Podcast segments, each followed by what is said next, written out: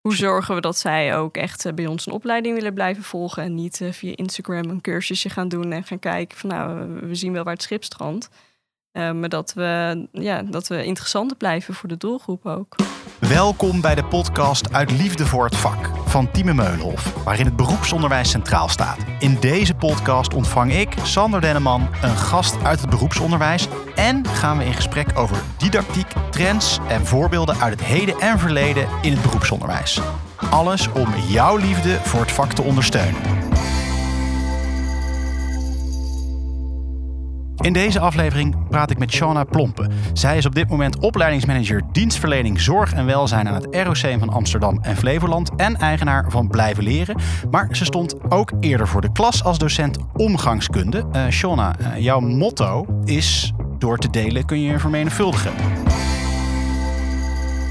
Ja, dat klopt. Ja, dat kan je op heel veel manieren interpreteren. Ja, zeker. Ja, ik geloof erin dat als je uh, kennis met elkaar deelt en ervaringen en uitdagingen, dat je elkaar op weg kan helpen en dat je daar uh, zelf heel van leert, maar ook uh, de anderen wat leert. Ja, en, en dit is natuurlijk wiskundig een beetje bijna tegenstrijdig, of zie ik dat verkeerd? Het, ja, ik weet niet. Zo zou ik het niet per se omschrijven, misschien. Of, of kijk er dan te, te beta naar? Dat denk ik, ja. ja. Nou, ik vind wel, ik vind wel een, mooi, uh, een mooi motto. Want het is natuurlijk wel zo dat als je uh, natuurlijk geeft en uh, dan, dan, kunnen andere mensen dat weer doorgeven. En, en hopelijk kunnen met z'n allen veel leren. Wat ik wel leuk vind, jij bent natuurlijk een beetje atypische gast. In de zin van, je bent natuurlijk docent geweest. Dus je hebt ook voor het klas gestaan. Maar op dit moment ben jij opleidingsmanager dienstverlening zorg en welzijn bij het ROC van Amsterdam en Flevoland. Um, dat is wel even wat anders. Ja, ja, nou, ik, ik denk dat we er zo meteen ook wat, wat dieper op ingaan. Maar ik merkte um, dat binnen het klaslokaal heb je een bepaalde invloed. En in mijn andere rollen had ik ook bepaalde invloed om, uh, om effectief onderwijs uh, neer te zetten.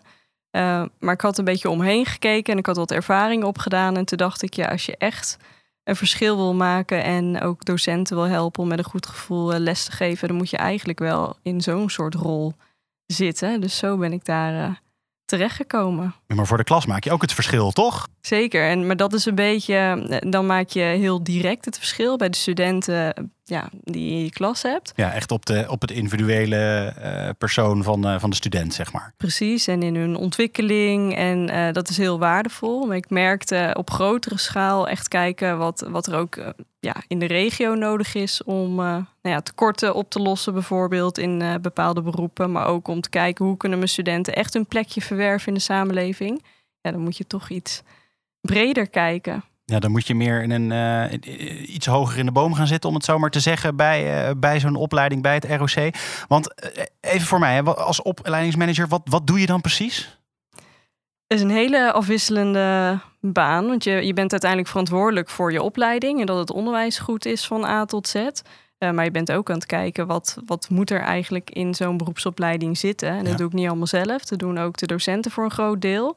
Uh, maar daarvoor ben je veel met uh, nou ja, zorg, in, in, mijn geval met zorginstellingen in gesprek en ja. kinderopvanglocaties om te kijken wat, uh, wat moeten de studenten echt kennen en kunnen om bij te dragen. De, hoe gaat dat dan in de praktijk? Ga je dan met z'n allen op, op, pad daar naartoe? Of, of?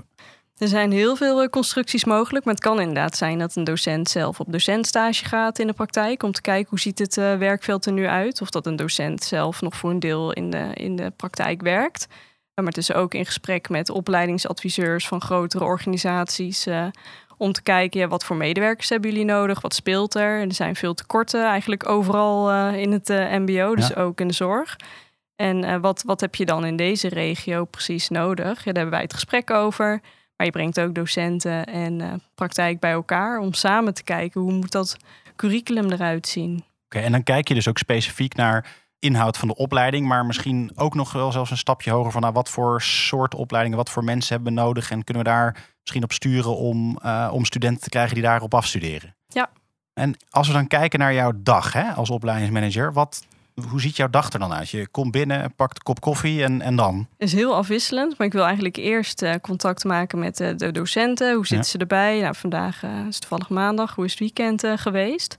En er zit er altijd een stuk in operationeel. Dus ja, loopt alles hoe het moet lopen? Zijn er zieken? Moeten daar dingen in geregeld worden? Maar ja. ook Ehm, op personeelgebied, dus dit is een beetje de fase van uh, contracten verlengen. Dus uh, zitten we met de formatievraagstukken. Mhm.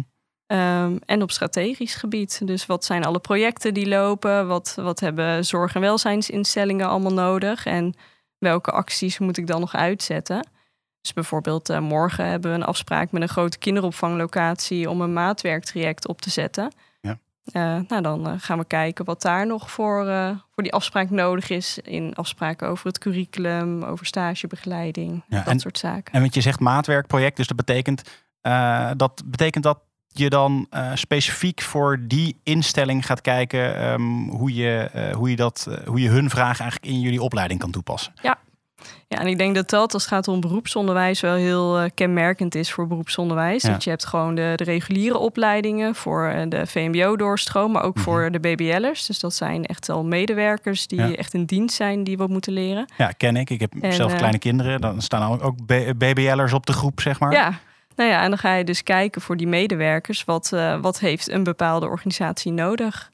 En hoe eh, ja, ga je dat inpassen? Dus bepaalde kennis en vaardigheden over wat er bij die specifieke leerlingen of kinderen nodig is in de kinderopvang. En dat kan echt op detailverschil verschillend zijn. En dan ga je op maat dingen aanbieden. Nou, dat is wel heel cool. Want daar, Ja. dan, maar dat zorgt er, denk ik, ook dan wel voor dat er mensen, eh, dat, dat jullie studenten die afstuderen, dan ook makkelijker terecht kunnen komen, makkelijker een baan kunnen krijgen. Ja.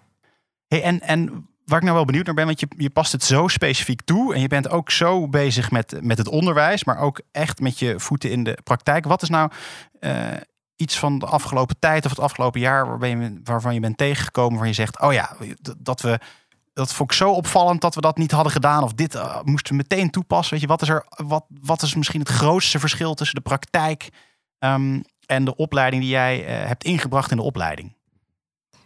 Ja, we, we zijn de laatste tijd heel veel met hybride onderwijs bezig geweest. Dus dat je eh, ook onderwijs op locatie geeft. En ehm, wat we daar merken is, eh, je hebt natuurlijk gewoon de kennis en vaardigheden gewoon überhaupt van een eh, beroep.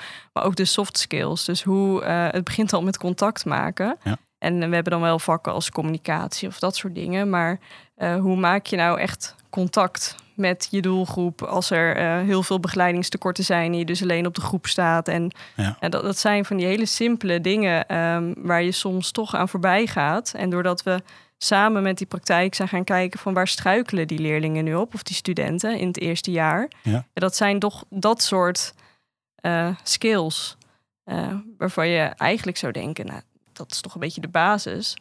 Dus die sla je dan soms over.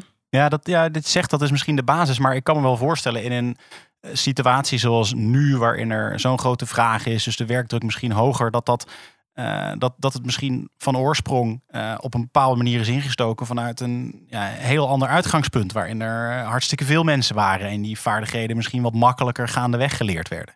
Ja, je had meer begeleiding op de werkvloer zelf. Maar ook, eh, ja, we komen toch uit de coronapandemie. Waarbij het ook eh, soms lastig is als je lang op je zolderkamer hebt gezeten of achter een schermpje.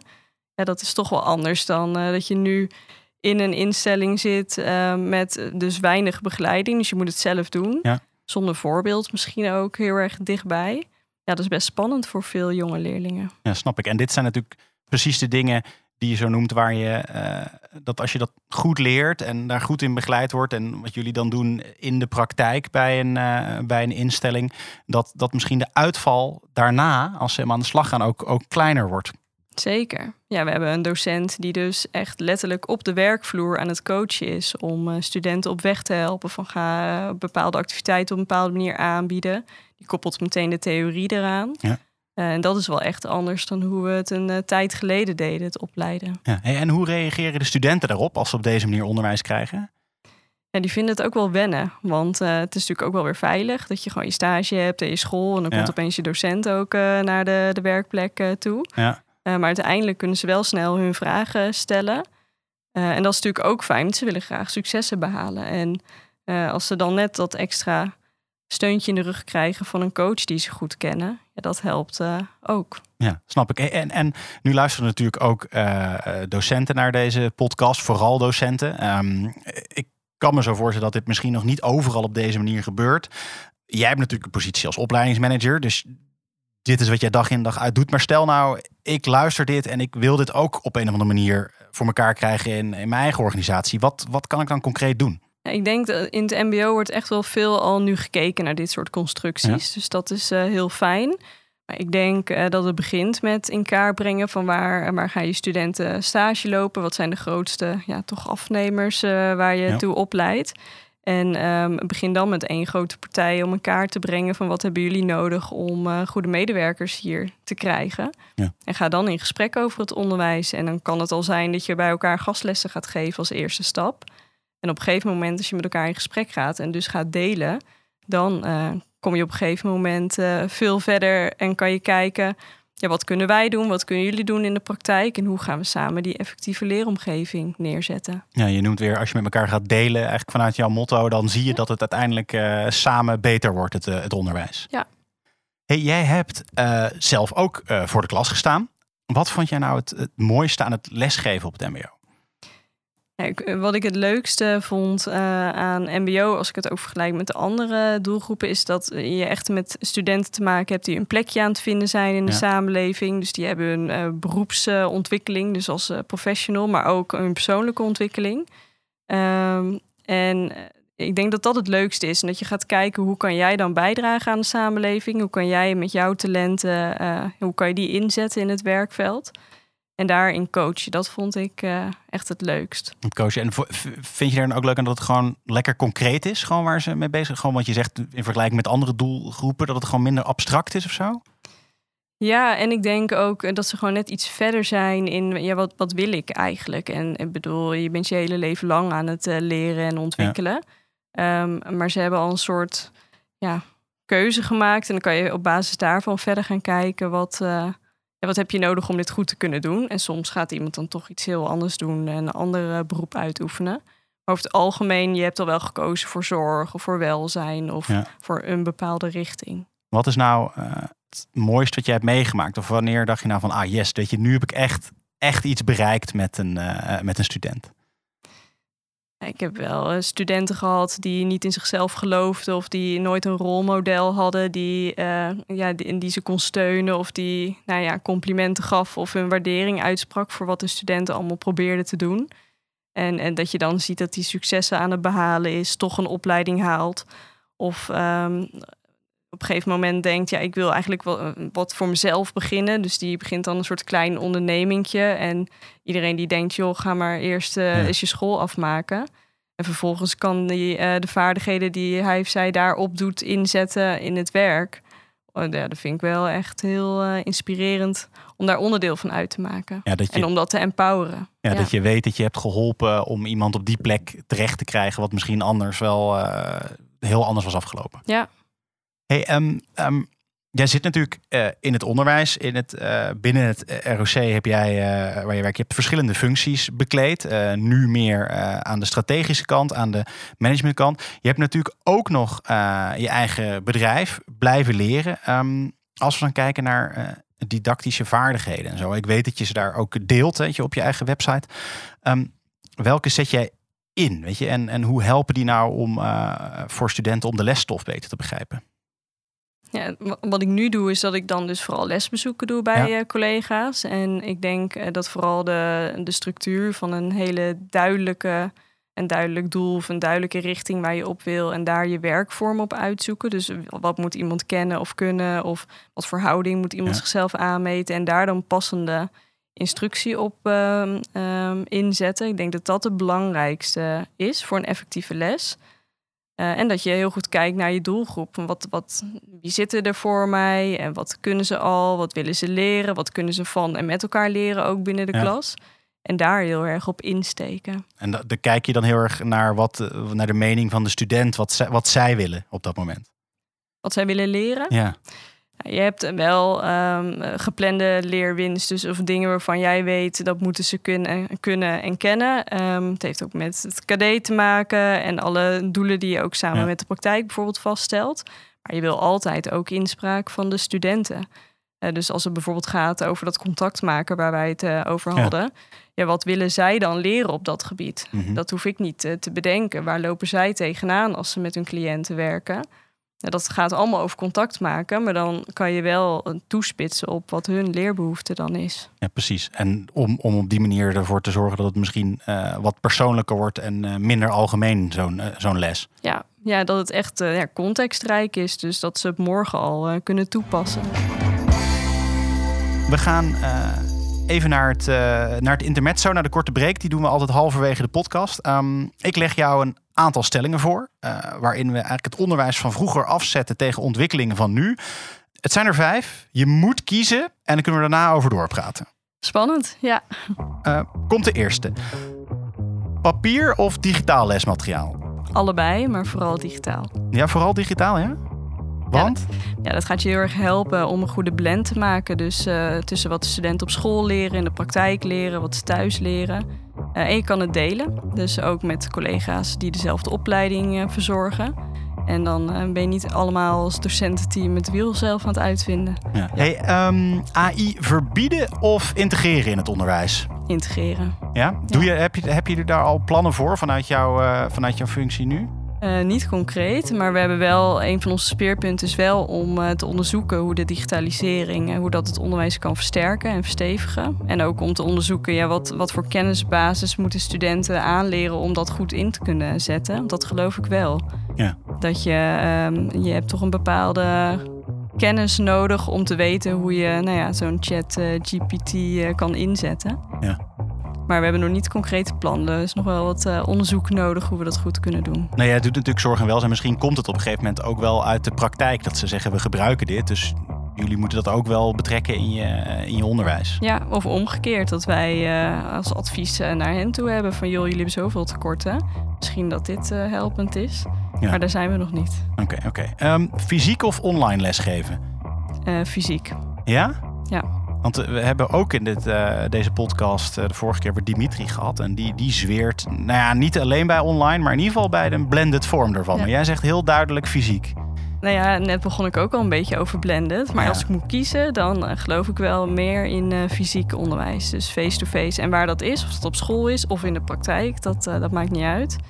Um, maar ik denk wel dat je elkaar uh, ook echt in interactie moet ontmoeten. Hey, um, zelf lesmateriaal maken of de methode volgen? Uh, een combinatie. Um, kijk, als het een hele goede methode is, dan, uh, dan ben ik er niet op tegen. Maar ik geloof wel dat je altijd het onderwijs zo moet maken dat het aansluit bij de context waarvoor je opleidt. Dus dat is ook dat hybride en het contextrijke. Ja. Uh, dus dan kan je zo'n lesmethode wel als basis uh, gebruiken. Maar je moet het altijd kleur geven met wat studenten ergens in een specifieke context moeten kennen en kunnen. Uh, ook omdat anders blijft het een soort vaag voor studenten. En ze ja. hebben dat juist nodig voor die transfer, denk ik.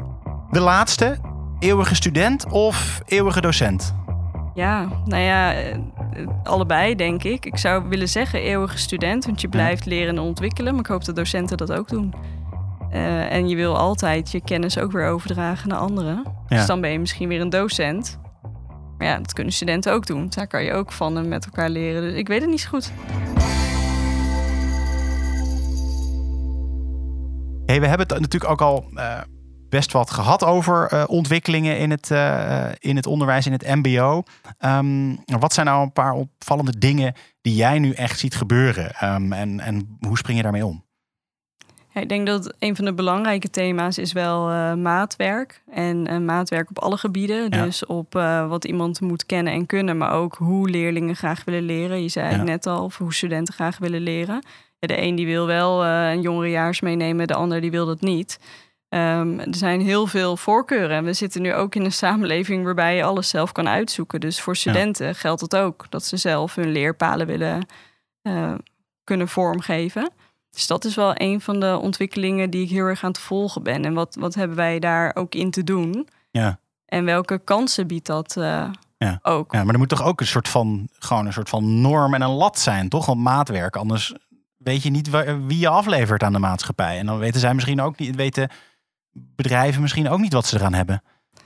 Ja, je hebt uh, natuurlijk gewoon de, de eindtermen en de examens, dat is de, de lat. Ja. En, en die is in principe voor iedereen hetzelfde. Maar hoe je daar gaat komen en wat voor begeleiding je daarvoor nodig hebt, Ehm, of uh, is dat diploma, is dat wat iedereen moet behalen? Of kan je ook met een MBO-certificaat uh, de deur uit? Dus dat is een stukje van een diploma.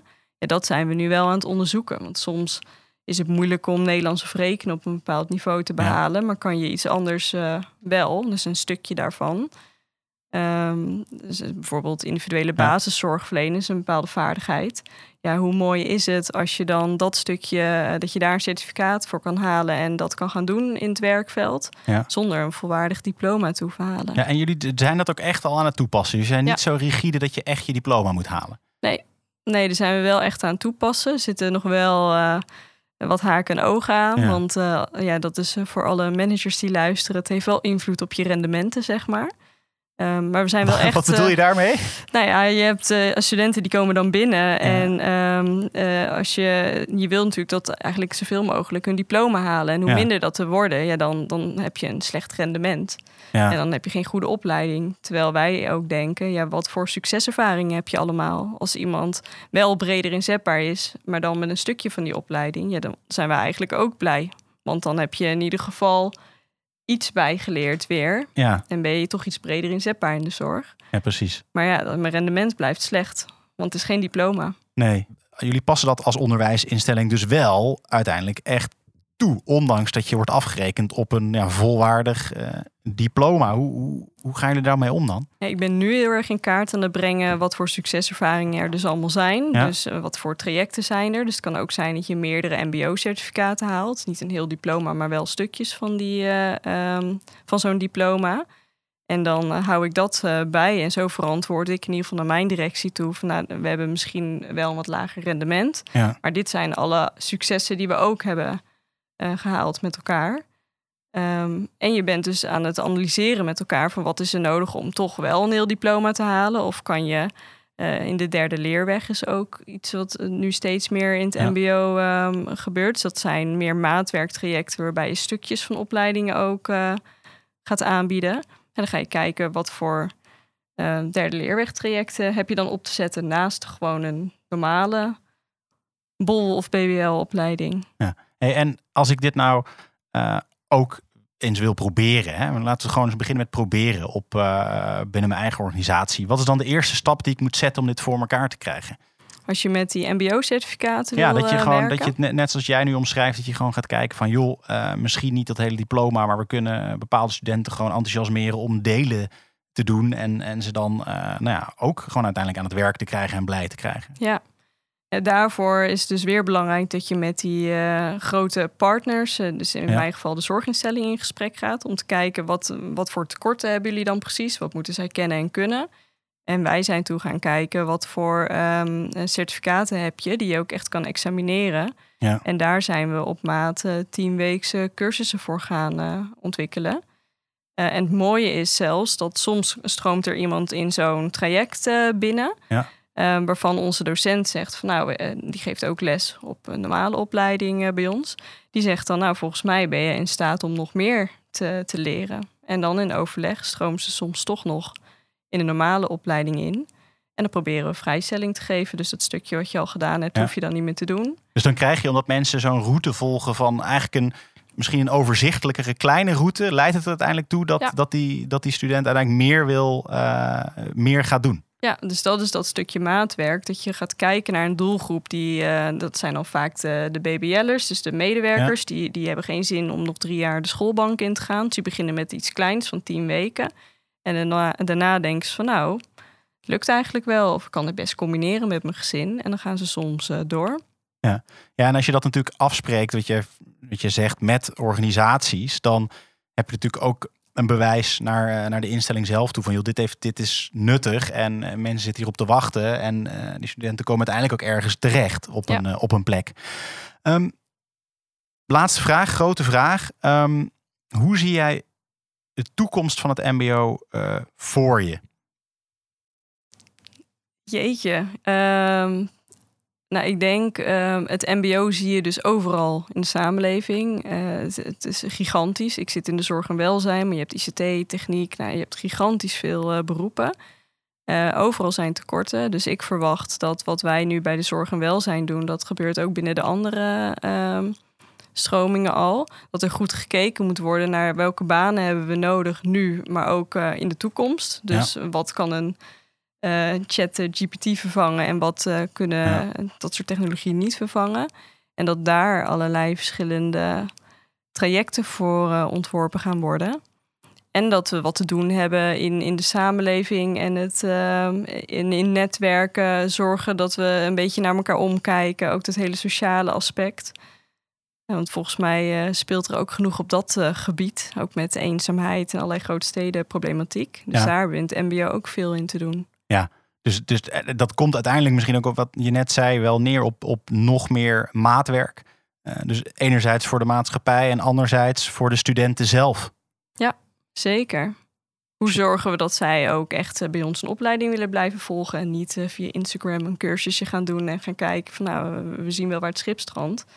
Uh, maar dat we, ja, dat we interessant blijven voor de doelgroep ook. Shanna, ik denk een mooie missie, een mooi doel voor het MBO in brede zin. Ehm, als we jou willen volgen en meer van jou willen weten, waar kunnen we dan terecht? Ik heb eh, op blijvenleren.net mijn eigen platform waar ik allerlei artikelen heb, vooral voor docenten op dit moment. En ik zit sinds dit jaar dus in de nieuwe rol van opleidingsmanager. Dus de komende tijd wil ik ook meer gaan schrijven over nou ja, dit soort onderwerpen. Van wat speelt er nog meer in het MBO en wat kan je daar ook binnen je team allemaal mee doen. Ja, dus als je praktische tips wil over uh, hoe je dat in de praktijk ook kan toepassen, ga naar blijvenleren.net. Shona, nogmaals dankjewel. Je luistert naar een aflevering van Uit Liefde voor het Vak. Wil je niets missen? Abonneer je dan via je favoriete podcast platform. En wil je meer weten over Tieme Meulenhof? Ga naar tiememeulenhof.nl. Tot de volgende.